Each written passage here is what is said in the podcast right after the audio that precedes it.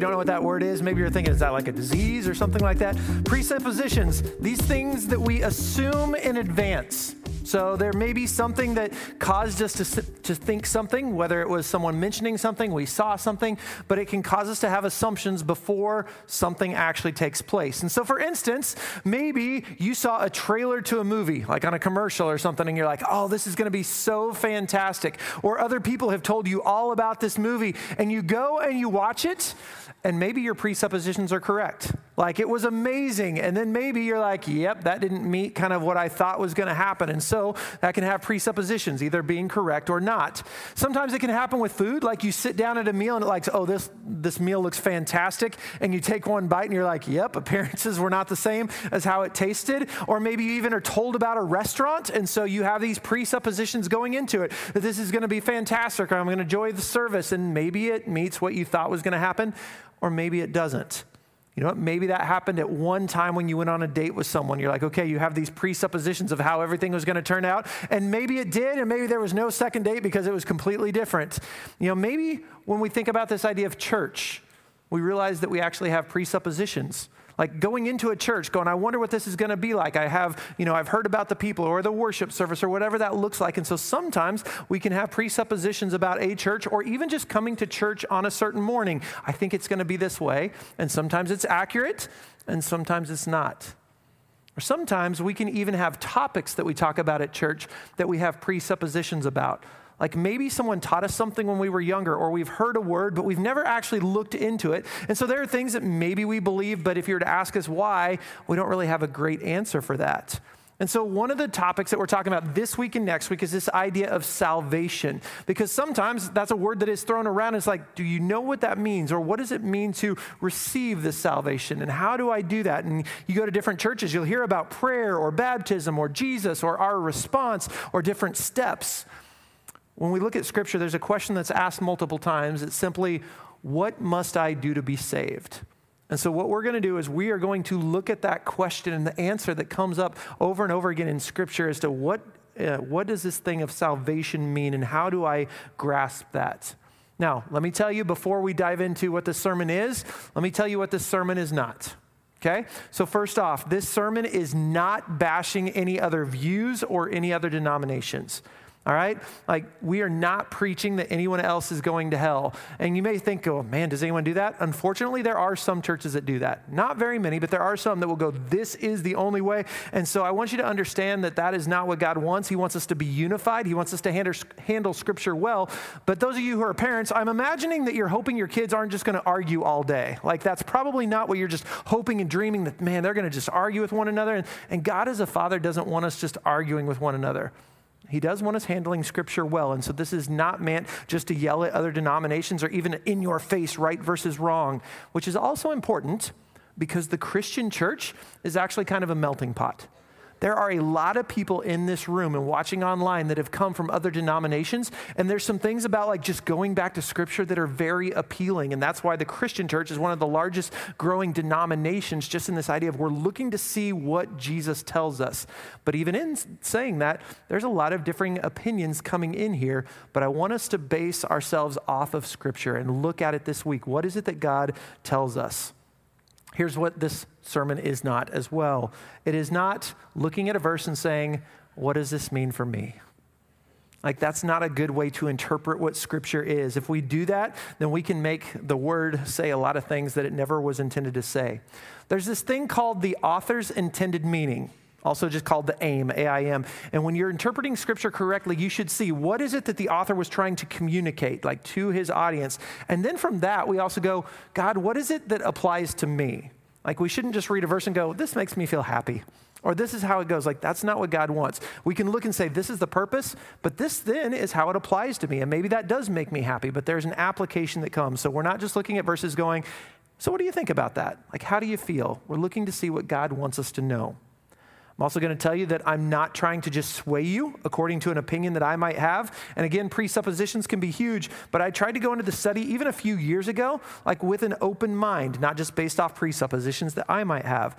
I read a lot of Bible verses. I read different books from different backgrounds, different denominations. Sometimes with their views, I would go, man, that's a weak argument, or I agree with that. And sometimes I was even with a viewpoint that I agreed with, but I'd be like, I don't think that's how that scripture is meant to be. And so we want to see what scripture's conclusion is.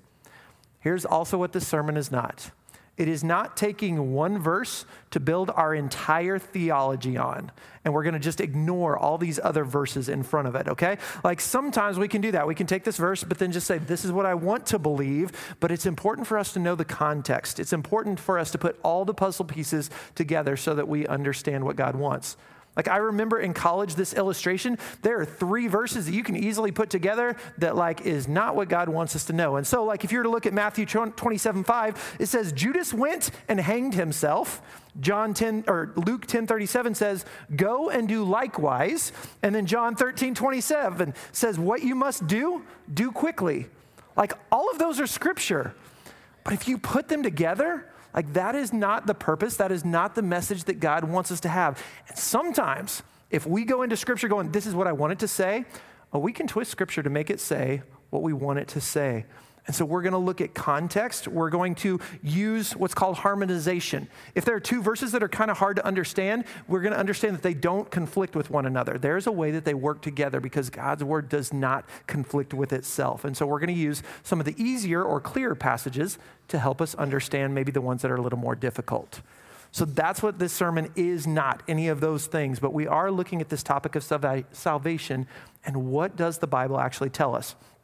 I'm going to tell you, if this is your first time here, there are more verses in this sermon than most of our, our sermons. So, like, if, is this the way it always is? Not necessarily.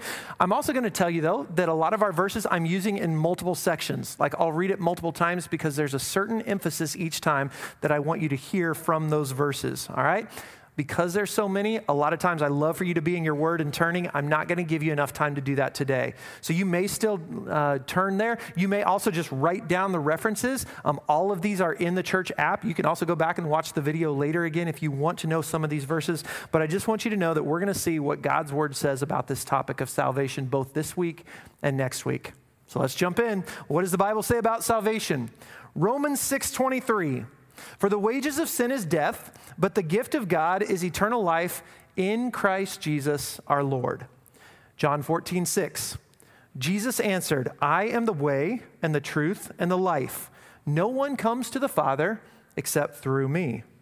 1 Thessalonians 5 9. For God did not appoint us to suffer wrath, but to receive salvation through the Lord Jesus Christ. Acts 4 12. Salvation is found in no one else. For there is no other name under heaven given to mankind which we must be saved. Acts 2:38. Peter replied, "Repent and be baptized every one of you in the name of Jesus Christ for the forgiveness of your sins, and you will receive the gift of the Holy Spirit." Acts 22:16. And now, what are you waiting for? Get up, be baptized, and wash your sins away, calling on his name. Romans 10:13. For everyone who calls on the name of the Lord will be saved. 1 Peter 3:21. And this water symbolizes baptism that now saves you also. Not the removal of dirt from the body, but the pledge of a clear conscience towards God. It saves you by the resurrection of Jesus Christ. And our last verse in this section is Hebrews 7:25. It says, Therefore, he is able to save completely those who come to God through him, because he always lives to intercede for them. If you were to look at all of these versions and come up with a conclusion based on some of my underlining, we see this that Jesus is who we need to be saved. Like salvation is impossible apart from Jesus. The whole gospel message is that you and I, we sinned but God is perfect. And so there was a price that needed to be paid for this sin. And so Jesus took our place. He became a physical being. He took our punishment. He was emotionally humiliated. He was brutally beaten and killed. And he took our sin upon himself. And so, because Jesus took our sin, grace was extended to us. Now, we use that word grace. It literally means this idea of a gift that is not deserved. We get something that we don't deserve. And if you think about it, you and I having the benefits of being perfect, even though we're sinners, even though oftentimes we are blatant sinners, man, that seems pretty undeserving to me. So, you and I, we wouldn't even be having this conversation about salvation if it's not with Jesus dying on the cross and rising from the tomb. And so, salvation, you cannot earn it just by being a good person. Like just by, oh, my good deeds outweigh the bad. That's not what Scripture says at all. It tells us that Jesus is who we need to be saved. And I will tell you, this point that we've looked at right now, that's believed by all denominations. Like those that are following Jesus, that unifies us that Christ is the one who is the head of the body, not just one denomination. And that's why we're able to do interdenominational things because we're like, we agree on the main thing that we are saved by Jesus. And so I will tell you, the most important conclusion of this entire sermon is that we need Jesus. Every single one of us. So that's the first conclusion. Let's see what scripture still tells us. And so we're going to look at when the angels announced to the shepherds about the birth of Jesus. In Luke 2, verse 10. But the angels said to them, Do not be afraid. I bring you good news that will cause great joy for all the people. Matthew 28, 19. Therefore, go and make disciples of all nations, baptizing them in the name of the Father and of the Son and of the Holy Spirit. John 3:16 for God so loved the world that he gave his one and only Son, that whoever believes in him shall not perish, but have eternal life. Acts 2:38 says Peter replied, "Repent and be baptized every one of you in the name of Jesus Christ for the forgiveness of your sins, and you will receive the gift of the Holy Spirit." Romans 10:13, "For everyone who calls on the name of the Lord will be saved." Hebrews 2:9, but we do see Jesus, who was made lower than the angels for a little while, now crowned with glory and honor because he suffered death, so that by the grace of God he might taste death for everyone. 1 John 2 2 says, He is the atoning sacrifice for our sins, and not only for ours, but also for the sins of the whole world. And then in John chapter 10, verses 14 through 16, Jesus says, I am the good shepherd. I know my sheep, and my sheep know me. Just as the Father knows me, and I know the Father, and I lay down my life for the sheep. I have other sheep that are not of the sheep pen. I must bring them also. They too will listen to my voice, and there shall be one flock and one shepherd. Here's the conclusion from all of those verses that salvation is available to everyone. Salvation is available to everyone. It doesn't matter if you are of Jewish heritage or a Gentile, which is what that whole last verse about, hey, there are sheep that I have right now, and then there's other sheep that I'm going to go and get. So it doesn't matter. Both uh, receive salvation if they choose it. It doesn't matter what your background is. It doesn't matter what your heritage is. It doesn't matter what your economic status is. It doesn't matter what side of the tracks you live on. It doesn't matter how old or how young you are, how smart or how popular you are, what good things you've accomplished, or how bad your bad things are that you don't want anyone else to know about. Jesus came to bring you salvation. He died so that all of us could have access to eternal life with Him. And it cost Him everything. And yet it's a free gift to anyone who would receive it. Now, I will tell you, I don't have a lot of extra time today, but there are certain words like predestination and even election that sometimes people will see those and they actually come to a different conclusion. They don't think that salvation really is available to everyone, like God chooses certain people and such like that. Let me just tell you again, without getting into it majorly today, it is my belief based on Scripture that those terms do not mean that. That salvation really is for everyone. Now, having told you that, I will say that the unfortunate truth is not everyone will choose to accept it. Not everyone will choose it, even though it's right there. But I firmly believe, based on Scripture, that salvation is available to everyone. What else does Scripture tell us about salvation? Well, in John chapter 1, verse 12, it says, Yet to all who did receive him, To those who believed in his name, he gave the right to become children of God. John 3 16 through 18 this time.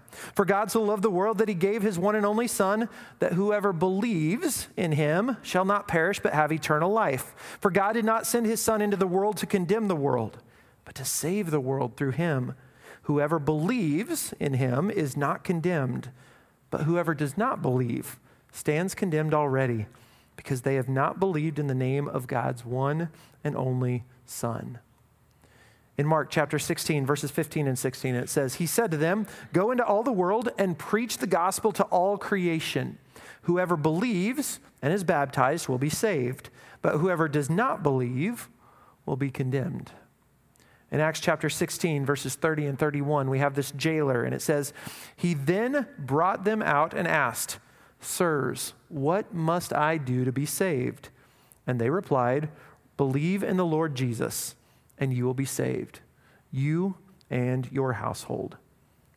Romans 10 9 says, If you declare with your mouth Jesus is Lord, and you believe in your heart that God raised him from the dead, you will be saved. Galatians 3:26 So in Christ Jesus you are all children of God through faith. And in Ephesians chapter 2 verse 8 says, For it is by grace you have been saved through faith. And this is not from yourselves, it is a gift from God. And so the third conclusion from those verses is this that faith and belief are needed to be saved. Like the fact that Jesus died on the cross to atone for sin does not automatically just save everyone. There's still a response needed by us. Now, faith is not a work, it's not something that qualifies us that, oh, well, now that you are deserving of this. But it does tell God that I believe you are who you say you are. I believe that you love me. I know that you are the only one that can save me through the death and the resurrection of Jesus. I will tell you, it doesn't mean that you know everything. But I want you to think about that. No relationship on earth do you know everything about the other person right off the bat, or even sometimes even a little ways into it. I mean, how many friends continue to surprise you? You know, how many of you actually knew your spouse 100% by the time you married them? Like you continue to grow in those relationships. But this is what it does mean it does mean that I understand, man, I'm a sinner. And the only way that I can live with this perfect and holy God is to accept the salvation that he offers to me. Faith belief that is needed in this salvation process. And just for teaching purposes, that's why you don't see at South Rock, we do infant baptisms. Like there's no faith and belief in that. Yes, of the parents, but of the kids, there's not. And so, again, not putting down any other denominations, but as we're trying to follow Scripture, that's the reason that we choose to do what we do. Okay? Let's continue reading and seeing what the Bible tells us about salvation. Acts 2:38 says Peter replied, Repent and be baptized, every one of you, in the name of Jesus Christ for the forgiveness of your sins, and you will receive the gift of the Holy Spirit. In Acts 3:19, repent then and turn to God, so that your sins may be wiped out, that times of refreshing may come from the Lord. Acts 17:30. In the past, God overlooked such ignorance, but now commands all people everywhere to repent. Acts 26, 20. First to those in Damascus, then to those in Jerusalem and in all Judea, and to the Gentiles. I preached that they should repent and turn to God and demonstrate their repentance by their deeds. In Luke 13, 3, says, I tell you, no, but unless you repent, you too will all perish. In Luke 15, 10, in the same way, I tell you, there is rejoicing in the presence of the angels of God over one sinner who repents. 2 Corinthians 7:10 Godly sorrow brings repentance that leads to salvation and it leaves no regret but worldly sorrow brings death. 2 Peter 3 9. The Lord is not slow in keeping his promise, as some understand slowness. Instead, he is patient with you not wanting anyone to perish, but everyone to come to repentance. And in James, when he's talking about faith and deeds in chapter 2, verses 18 and 19, it says, But someone will say, You have faith, I have deeds. Show me your faith without deeds, and I will show you my faith by my deeds. You believe that there is one God. Good. Even the demons believe that, and shudder. Here's the fourth conclusion that faith in Jesus leads to repentance. Okay, now that's not a word that we just use a whole lot of times outside of here, but repent means to change one's mind, change one's attitude, change one's purpose. And so it's kind of like a U turn that I'm going this direction and now all of a sudden I am going the other way. I mean, what good really is it saying, Yes, Jesus, I am a sinner. I need you. I want to accept that you died for me and I want to live for you. But then you live the exact same lifestyle if you have true belief or true faith, it causes you to repent. It is a response of what God has done for you. I mean, even in other scripture, we read about when I come to Jesus, it is a dying to myself. I am no longer the one in charge. There's this change that happens. And here's an honest question If you don't repent when you choose Jesus, do you really understand the amazing thing that God has done for you? Or do you just kind of want some fire insurance or whatever that's like? And again, this doesn't mean that you're perfect. It doesn't even mean that you have to be perfect before you come to Jesus. Like I've heard that quite a few times in conversations. Oh, there's a few things I need to clean up and then I'm ready to choose Jesus. You realize that's kind of like cleaning the house before the maid comes in? Like some of you may still do that, I don't know. But like we got to fix this before someone else. Like that is what Jesus wants to do. He wants to come in and work in our lives. And then his spirit, and His Spirit helps us to repent daily so that we are living for Him. Repentance, it means I am going one way in life, that I am living for myself, but now I turn and I choose to follow wherever God leads because He is my Lord. He is my Master. He is my God. And so when we talk about belief, I would argue that true belief means there is action tied to it. It is not just knowledge. Like if I believe that a certain kind of ice cream is better than everything else, I'm going to be buying that more than other things. And so in this case, there is a response that comes with it because our last verse, the demons have knowledge. Like they would tell you, I believe Jesus, He is the Son of God, but there is no action, there is no submission, there is no obedience. I will also tell you this though repentance is an action, it cannot save you by yourself. That's why works cannot save you. I can't come to a point where I realize that I've messed up and just try to be a good person and now be saved. That's not the way it works. Jesus' sacrifice is still what I need to be saved. And so I would argue, based on scripture, that true belief and faith in Jesus, it leads to repentance in my life. The last area we're looking at today, Acts chapter 22, verse 16. And now what are you waiting for? Get up, be baptized, and wash your sins away, calling on his name. Romans 10, 9 and 10. If you declare with your mouth Jesus is Lord, and you believe in your heart that God raised him from the dead, you will be saved.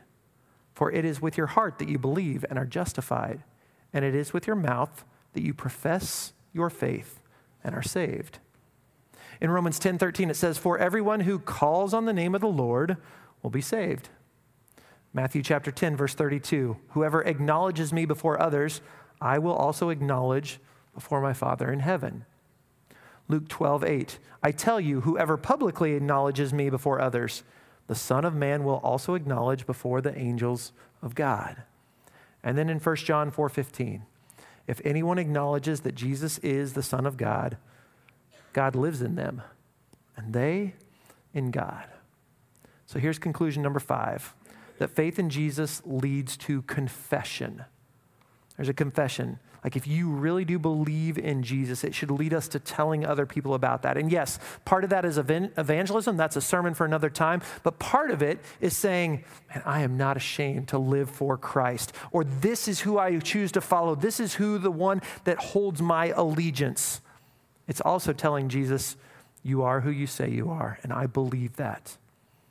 And sometimes in church, we'll talk about having a personal faith. This is my faith. I own it. I believe this. And that's very important, but it doesn't mean that you keep it to yourself. That is not what personal faith means. True faith means that I am allowing Christ to lead me to share what I know to be true. If we use that word believe, I mean, we know it to be true. It's not just wishful thinking.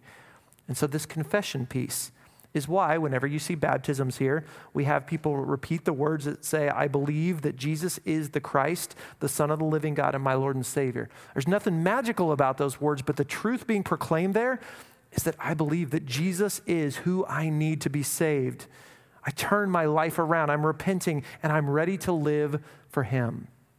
In some churches, you'll hear of what's called the prayer of salvation, and that's what's happening here. There's this confession, this repentance of, of wanting to turn to God. And so that's where they get this idea of tying in repentance and confession and belief all together. And so today, as we're just talking about this idea of salvation, like it is solely based on Jesus. It is available to everyone, and we respond with belief and repentance and confession. And next week, we're going to come back because we're not done. We're going to finish up this topic. I'm just going to tell you right now a lot of what we're going to look at is baptism because that seems to be such a sticky topic between different denominations, and I don't think it has to be if you just simply look at Scripture. And so, for some of you today, these scriptures maybe have helped you understand some things, like that's actually pretty simple. Maybe it even has helped you to be able to explain it to somebody else. The idea that Jesus came to die for you, like it's a free gift, it is free to anyone, and you just respond by believing and repenting and confessing his name. Like maybe for some of you, through the verses that we've looked at today, like your presuppositions have kind of been challenged. And so maybe what it is is going back and going, I want to look at scripture, the things that maybe I've been taught before or looking at today. I like, don't just take my word for it. Open up God's word and see how everything comes together so that you know what you believe and why. I would also tell you that some of you today have heard this message about salvation, hearing that, man, Jesus died for me. I need his forgiveness. And you've been thinking about baptism for a while. Like it's kind of been there. Should I do this? Should I not? Can I encourage you, if that's you whatsoever, why don't you come next week being ready? Bring some clothes, ready to be obedient in baptism if that's the way that God's Spirit works on you. But I would also tell you, some of you hearing the truth of Scripture today, like there's already something stirring inside of you. And you don't want to wait till next week. Like we're not guaranteed tomorrow. And so today, if you're like, I want this salvation, I need to be saved, I need this forgiveness of Jesus, then while we're singing here in just a moment, I would encourage you to head to the prayer room. If there's other things that are just going on in your life and you need prayer, we want to come alongside of you as the family of God. For the rest of us, the song that we're singing, it's a confession. It's a song about we're wanting to build our life upon Jesus. And so if if you have a decision that you want to make, I encourage you to go that way. The rest of us, let us sing these words saying, Jesus, we need you. Even if we chose you a long time ago, we continually need you and want to live completely for you. Let's stand and sing.